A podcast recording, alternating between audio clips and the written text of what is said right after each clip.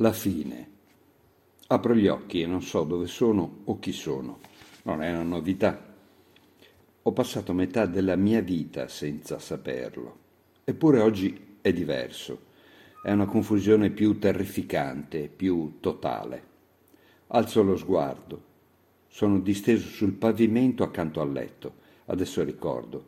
Sono passato dal letto al pavimento nel cuore della notte. Lo faccio quasi tutte le notti. Giova la mia schiena. Troppe ore su un materasso morbido, sono un'agonia. Conto fino a tre, poi inizio a tirarmi su. Un processo lungo e difficile. Con un colpo di tosse e un mugolio rotolo sul fianco. Poi mi raggomitolo in posizione fetale. Infine mi giro a pancia sotto. Adesso rimango in attesa che il sangue inizi a circolare. Sono giovane, relativamente parlando, 36 anni, ma al risveglio me ne sento 96. Dopo 30 anni di scatti, di arresti in una frazione di secondo, di balzi e atterraggi sul duro, il mio corpo non sembra più il mio, soprattutto la mattina. Di conseguenza neanche la mia mente sembra la mia.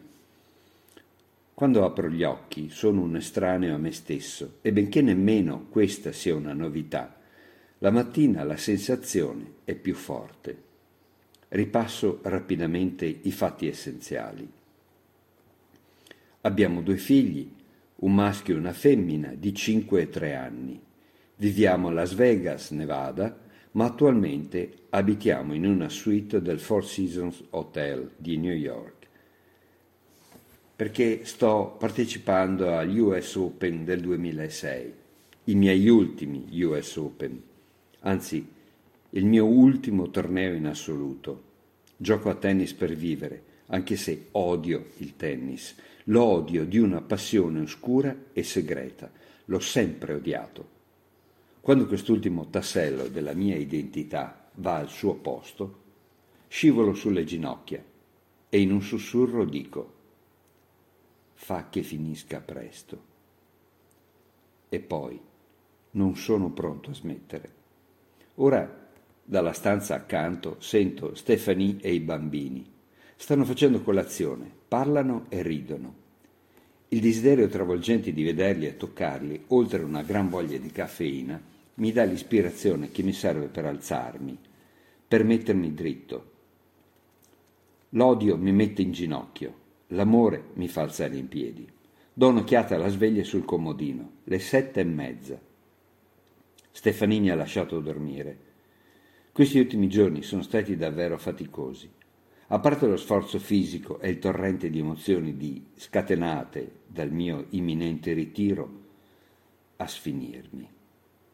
Adesso dal centro della stanchezza si leva la prima ondata di dolore. Mi afferro la schiena e lei afferra me. Mi sento come se qualcuno mi si fosse avvicinato di soppiatto durante la notte e, avete, e avesse fissato alla mia colonna vertebrale uno di quegli antifurto che si applicano al volante. Come faccio a giocare agli US Open con un blocca sterzo nella schiena? L'ultimo match della mia carriera. Finirà con un ritiro? Sono nato con la spondilolistesi, cioè una vertebra lombare ribelle che si è staccata dalle altre e sporge. È per questo che cammino con le punte dei piedi verso l'interno. Quell'unica vertebra spostata riduce lo spazio all'interno della colonna e il minimo movimento fa sì che i nervi si sentano costretti.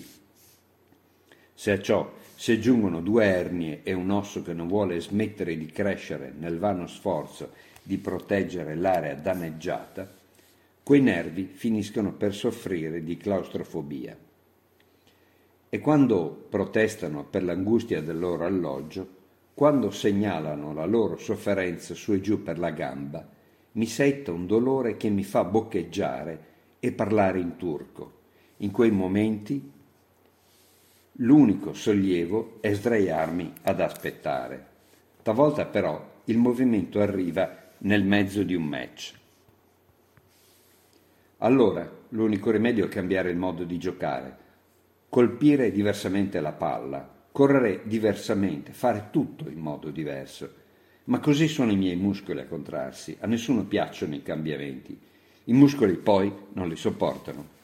Quando gli chiedo di cambiare, i muscoli si associano alla ribellione della colonna vertebrale e ben presto tutto il mio corpo è in guerra con se stesso. Jill, il mio trainer, amico, vicepadre, lo spiega in questo modo. Il tuo corpo ti sta dicendo che non lo vuole più fare.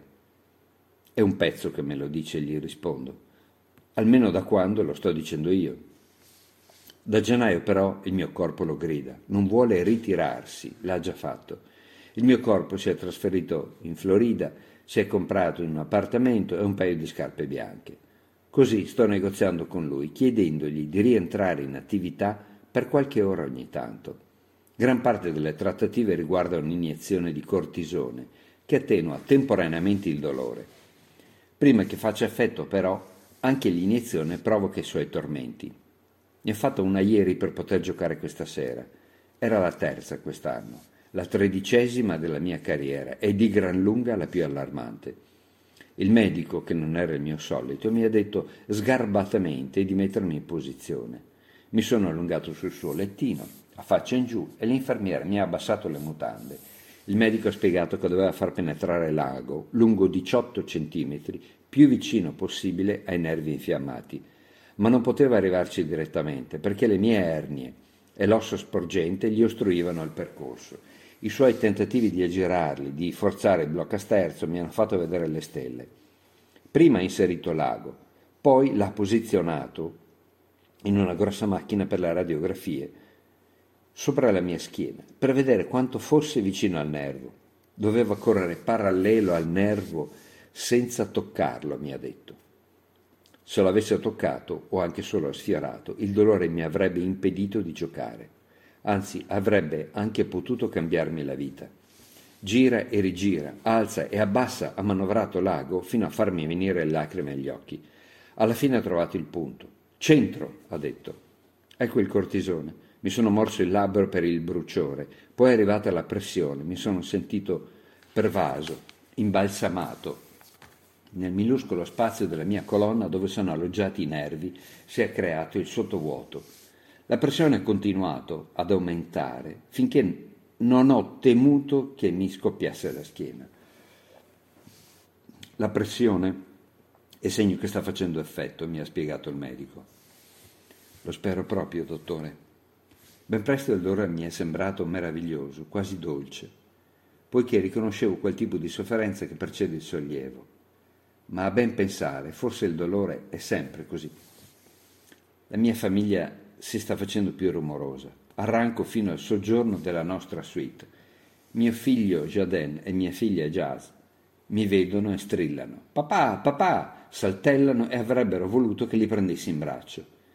Mi blocco e mi rigidisco, in piedi davanti a loro, come un mimo che imita un albero spoglio si fermano subito prima di saltarmi addosso perché sanno che papà è delicato in questi giorni e andrà in frantumi se lo toccano troppo forte. Li accarezzo, li bacio sulle guance e li raggiungo al tavolo della colazione. Jaden mi chiede se oggi è il gran giorno. Sì. Giochi? Sì. E poi, dopo di oggi, sei ritiro? Una parola nuova che lui e la sorellina hanno imparato. Ritiro. Lo dicono sempre così. Per loro non è un verbo, con un presente e un passato, è una condizione permanente. Forse i miei figli sanno qualcosa che io non so. Non se vinco, figliolo, se stasera vinco, continuo a giocare, ma se perdi, possiamo avere un cane. Per i bambini il ritiro equivale a un cucciolo. Stefanie e io gli abbiamo promesso che quando smetterò di allenarmi e non gireremmo più il mondo, potremmo comprare un cucciolo. Magari lo chiameremo cortisone. Sì, se perdo compreremo un cane. Sorride, spera che papà perda, spera che papà sperimenti la delusione che supera ogni altra. Non capisce, e come potrei mai spiegarglielo, il dolore di perdere, il dolore di giocare. Ci ho messo trent'anni io a capirlo, a risolvere il calcolo della mia psiche. Chiedo a Janin cosa farà oggi. Andrà a vedere le ossa. Guardo Stefanie. Lei mi ricorda che li porterà al Museo di Storia Naturale, a vedere i dinosauri. Penso alla mia vertebra contorta, penso al mio scheletro esposto al museo con tutti gli altri dinosauri. Tennis Sauro Rex. Jazz interrompe i miei pensieri, mi porge il suo muffin. Devo togliere i mirtilli perché possa mangiarlo. È il nostro rituale mattutino. Ogni mirtillo va rimosso chirurgicamente, il che richiede precisione, concentrazione. Infilare il coltello, girarlo intorno al mirtillo per estrarlo senza toccarlo. Mi concentro sul suo muffin ed un sollievo pensare a qualcosa che non sia il tennis. Ma mentre glielo restituisco non posso far finta che non assomiglia a una palla da tennis. I muscoli della mia schiena fremono, pregustando l'incontro. L'ora si avvicina. Dopo colazione, dopo che Stefania e i bambini mi hanno salutato con un bacio e sono corsi via per andare al museo, me ne resto seduto al tavolo e il mio sguardo vaga per la suite. È come ogni suite d'albergo in cui sono stato. Solo lo è ancora di più, pulita, elegante, confortevole. Siamo al Four Seasons, è ovvio che sia gradevole, ma è l'ennesima versione di quella che chiamo non casa, è il non luogo in cui esistiamo noi atleti. Chiudo gli occhi cercando di pensare a stasera e la mia mente tende a rientrare al passato. In questi giorni sembra dotata di un naturale effetto all'indietro. Se appena lei si offre l'occasione, vuole tornare all'inizio perché sono così prossimo alla fine. Ma non posso lasciarla fare, non ancora. Non le posso permettere di soffermarsi troppo sul passato. Mi alzo e giro intorno al tavolo, verificando il mio equilibrio. Quando mi sento sufficientemente stabile, mi avvio con circospezione verso la doccia. Solo il getto d'acqua calda. Mi piego lentamente, toccandomi i quadricipiti, e inizio a tornare in vita. I miei muscoli si sciolgono, la mia pelle canta, i pori si spalancano, il sangue caldo erompe nelle mie vene. Sento che qualcosa comincia a risvegliarsi la vita, la speranza, le ultime gocce di gioventù. Tuttavia non compio movimenti bruschi o forzati, non voglio fare niente che metta in allarme la mia colonna vertebrale. La lascio dormire. Di fronte allo specchio del bagno, asciugandomi, fisso il mio viso, gli occhi rossi e la barba grigia, un viso completamente diverso da quello con cui ho cominciato, ma diverso anche da quello che ho visto lo scorso anno nello stesso specchio. Chiunque io sia, non sono il ragazzo che ha intrapreso questa Odissea, non sono nemmeno l'uomo che tre mesi fa ha annunciato che l'Odissea era giunta al termine. Sono come una racchetta da tennis alla quale ho cambiato quattro volte l'impugnatura e sette volte le corde. È esatto dire che è la stessa racchetta? Eppure, in fondo a quegli occhi, riesco ancora a scorgere il ragazzino che proprio non voleva giocare a tennis, il ragazzino che voleva lasciar perdere, il ragazzino che ha lasciato perdere varie volte. Vedo il ragazzino che odiava il tennis e mi chiedo come quel bambino dalla zazzera dorata veda quest'uomo calvo che continua a odiare il tennis, eppure ancora gioca. Sarebbe scioccato, divertito, fiero? La domanda mi lascia stremato, spento ed è solo mezzogiorno. Fa che finisca presto. Non sono pronto a smettere il traguardo alla fine di una carriera non è diverso dal traguardo alla fine di un match. L'obiettivo è non perderlo di vista perché ha una forza magnetica. Quando ci sei vicino puoi sentire quella forza che ti attira e servirtene per tagliarlo, ma subito prima di entrare nel suo campo di attrazione ne avverti una seconda altrettanto forte che ti respinge. È una faccenda inspiegabile, mistica, quella di queste forze gemelle, di queste energie contrastanti, ma è reale. Lo so, perché ho passato gran parte della mia vita a cercare l'una e a combattere l'altra. E talvolta sono rimasto bloccato, sospeso, a rimbalzare tra le due come una palla da tennis. Ricordo a me stesso che ci vorrà una disciplina ferrea per tenere testa a queste due forze, in qualunque forma mi si presenteranno stasera mal di schiena, colpi sbagliati, brutto tempo, disgusto nei miei confronti. È una sorta di preoccupazione, ma anche questo monito, ma anche una meditazione. Una cosa che ho imparato in 29 anni di tennis. La vita ti getta tra i piedi qualsiasi cosa, tranne forse il lavello della cucina e alla fine anche quello. Sta a te evitare gli ostacoli. Se lasci che ti fermano o ti distraggano. Non stai facendo il tuo dovere e non farlo ti provocherà dei rimpianti che ti paralizzeranno più di una schiena malandata. Mi sdraio sul letto con un bicchiere d'acqua e leggo. Quando i miei occhi si stancano, accendono la tv. Stasera, secondo turno delle US Open, sarà l'addio di... Sullo schermo appare la mia faccia. È una faccia diversa da quella nello specchio. È la faccia che ho quando gioco. Studio questo nuovo riflesso di me in quello specchio distorto che è la televisione e la mia ansia sale di un'altra attacca o due. Era il mio ultimo annuncio, l'ultima volta che la CBS promuoverà uno dei miei incontri. Non riesco a sottrarmi alla sensazione di stare per morire. Non è un caso, penso, che il tennis usi il linguaggio della vita. Vantaggio, servizio, errore, break, love, gli elementi basilari del tennis sono quelli dell'esistenza quotidiana, perché ogni match è una vita in miniatura. Perfino la struttura del tennis, il modo in cui i pezzi entrano l'uno nell'altro come in una matriosca, rispecchia la struttura delle nostre giornate. I punti diventano game, che diventano set, che diventano tornei ed è tutto collegato, così strettamente che ogni punto può segnare una svolta. Mi ricordo il modo in cui i secondi diventano minuti, che diventano ore e ogni ora può essere la più bella della nostra vita o la più buia, dipende da noi. Se però il tennis è la vita, allora ciò che viene dopo il tennis deve essere il vuoto insondabile. Il pensiero mi fa trasalire. Stephanie irrompe con i bambini che piombano sul letto. Mio figlio mi chiede come sto. Bene, bene. Com'erano le ossa? Divertenti. Stephanie dà loro un panino e del succo di frutta e li spinge fuori dalla porta. Li aspettano per giocare, dice. Non è così per tutti.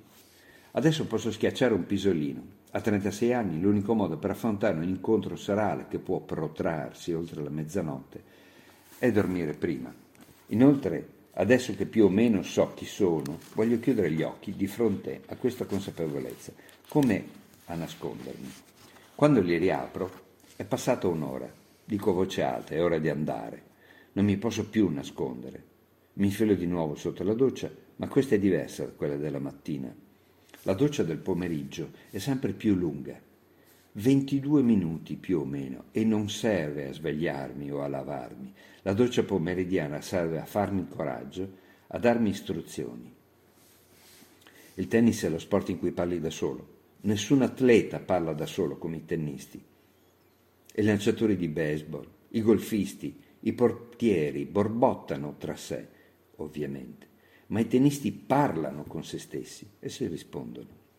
Nella foga di un incontro i tennisti sembrano dei pazzi per la strada, che farneticano, imprecano e dibattono accesamente con il proprio alter ego. Perché? Perché il tennis è uno sport così maledettamente solitario. Soltanto i pugili possono capire la solitudine dei tennisti. Anche se i pugili hanno i loro secondi e, e i manager. Perfino il suo avversario fornisce al pugile una sorta di compagnia, qualcuno a cui può avvinghiarsi e contro cui grugnire. Nel tennis sei faccia a faccia con il nemico, scambi colpi con lui, ma non lo tocchi mai, né parli a lui o a qualcun altro. Il regolamento vieta persino che un tennista parli col proprio allenatore mentre è in campo. A volte c'è chi sostiene che i corridori siano altrettanto solitari, ma è un confronto ridicolo. Almeno il corridore può sentire e annusare gli avversari, sono a pochi centimetri da lui. Nel tennis sei su un'isola. Di tutti gli sport praticati da uomini e donne, il tennis è il più simile all'isolamento carcerario, il che porta inevitabilmente a parlare da soli. E io inizio a farlo qui, sotto la doccia pomeridiana. È il momento in cui prendo a dirmi delle cose così folli, ripetendomele fino a convincermene. Per esempio, che un mezzo paralitico possa gareggiare agli US Open, che un uomo di 36 anni possa battere un avversario nel fiore degli anni, Ho vinto 869 match nella mia carriera. Sono il quinto nella classifica di tutti i tempi. E molti li ho vinti sotto la doccia del pomeriggio. Con l'acqua che mi romba nelle orecchie. Un rumore non dissimile da quello prodotto da 20.000 spettatori. Rivivo alcune vittorie particolari non quelle ricordate dai tifosi, ma vittorie che ancora mi svegliano alla notte. Squillari a Parigi, Blake a New York, Pete in Australia. Mi soffermo ad assaporarne i dettagli, poi passo a rivangare qualche sconfitta.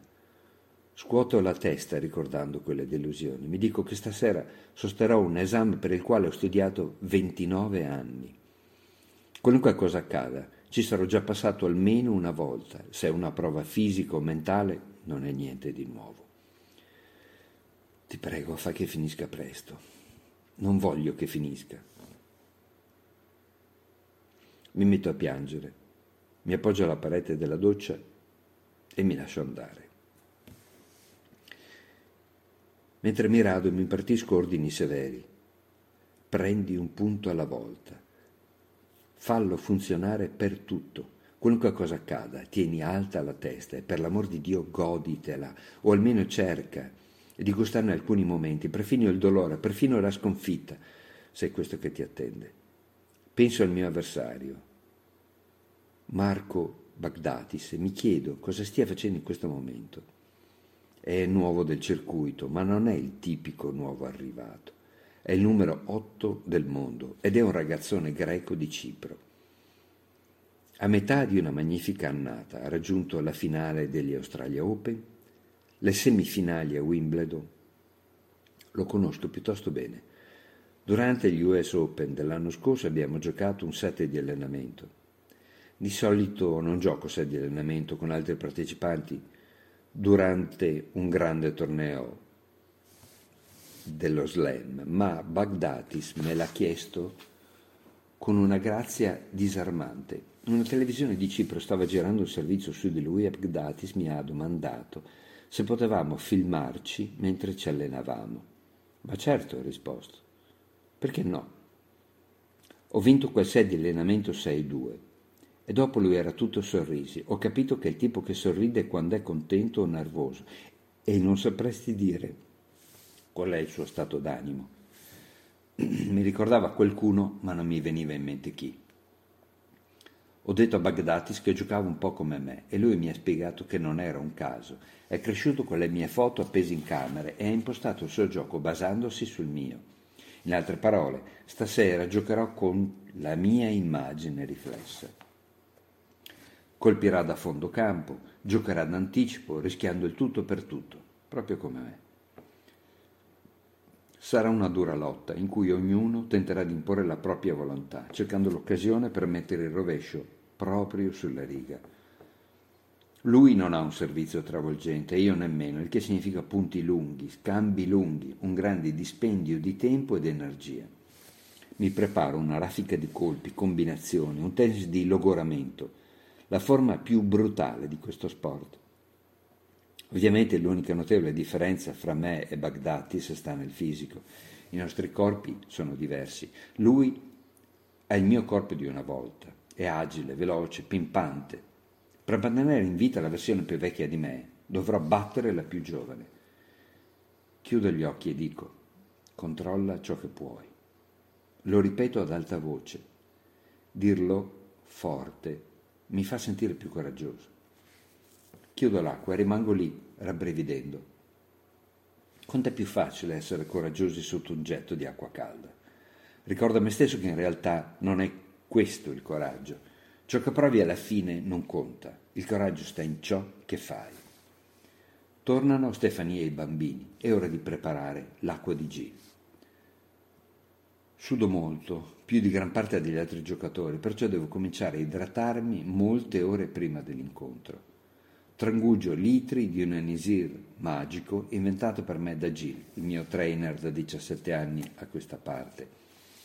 L'acqua di Gil è una miscela di carboidrati, elettroliti, sali vitamine e qualche altro ingrediente di cui Jill custodisce gelosamente il segreto. Sono vent'anni che elabora la sua ricetta. Di solito inizia a farmi ingollare a forza la sua acqua la sera prima di un incontro, continuando fino all'ultimo momento. Poi la sorseggio nel corso del match.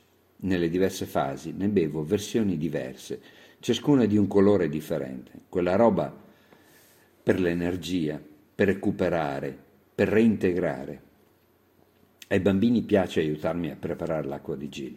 Litigano per decidere chi deve raccogliere polveri col misurino e chi deve tenere l'imbuto, chi versare tutto nella bottiglia di plastica.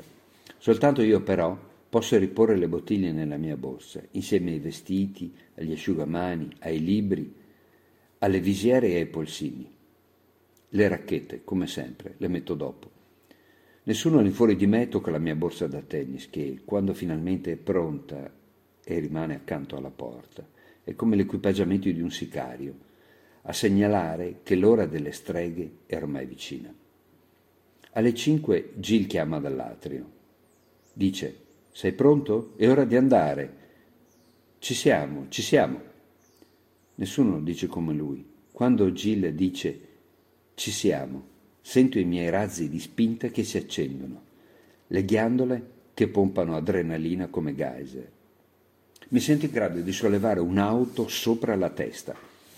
Stefani chiama i bambini alla porta. Per papà è ora di andare. Come si dice, ragazzi? Jaden grida. Fagliela vedere, papà. Fagliela vedere, ripete Jazz, scimmiottando il fratello. Stefani mi bacia senza dire niente perché non c'è niente da dire. In auto Gil siede davanti, è tutto acchittato, camicia nera, cravatta nera, giacca nera, veste per ogni incontro come se andasse un appuntamento alla cieca o a fare colpo. Di tanto in tanto controlla i lunghi capelli neri nello specchietto laterale o nel retrovisore. Io siedo dietro con Darren, il mio coach, un australiano che sfoggia sempre una tintarella hollywoodiana, il cui sorriso ha vinto alla lotteria. Per qualche minuto nessuno dice niente, poi Gilles recita le parole di una delle nostre canzoni preferite, una vecchia ballata di Roy Clark, e la sua voce profonda dal basso riempie l'auto. Mi guarda in attesa. Ride, rido anch'io. Per un secondo dimentico la mia agitazione. L'agitazione è una cosa buffa. A volte ti fa correre in bagno. Altre volte ti fa sentire arrapato. In certe occasioni ti fa ridere e non vedi l'ora di batterti. Decidere che tipo di agitazione hai quel giorno è la prima cosa da fare quando devi scendere in campo.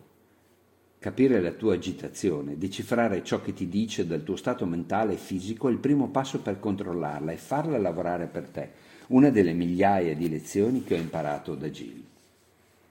Chiedo a Darren che cosa pensa di Bagdatis, quanto devo essere aggressivo stasera? Il tennis è una questione di gradi di aggressività. Vuoi essere abbastanza aggressivo da controllare ogni punto, ma non così aggressivo da sacrificare il controllo e correre rischi inutili? Le mie domande a proposito di Bagdatis sono queste. In che modo cercherà di farmi male? Se gioco un rovescio incrociato per prepararmi il punto, alcuni giocatori saranno pazienti, altri vorranno dire subito la loro, perché cercando un colpo vincente lungo la linea, oppure venire in rete. Poiché non ho mai giocato con Bagdatis al di fuori di quel nostro set di allenamento, voglio sapere come reagirà ad un gioco prudente. Verrà avanti imprimendo un'accelerazione a quel solito incrociato o rimarrà dietro, aspettando il momento propizio.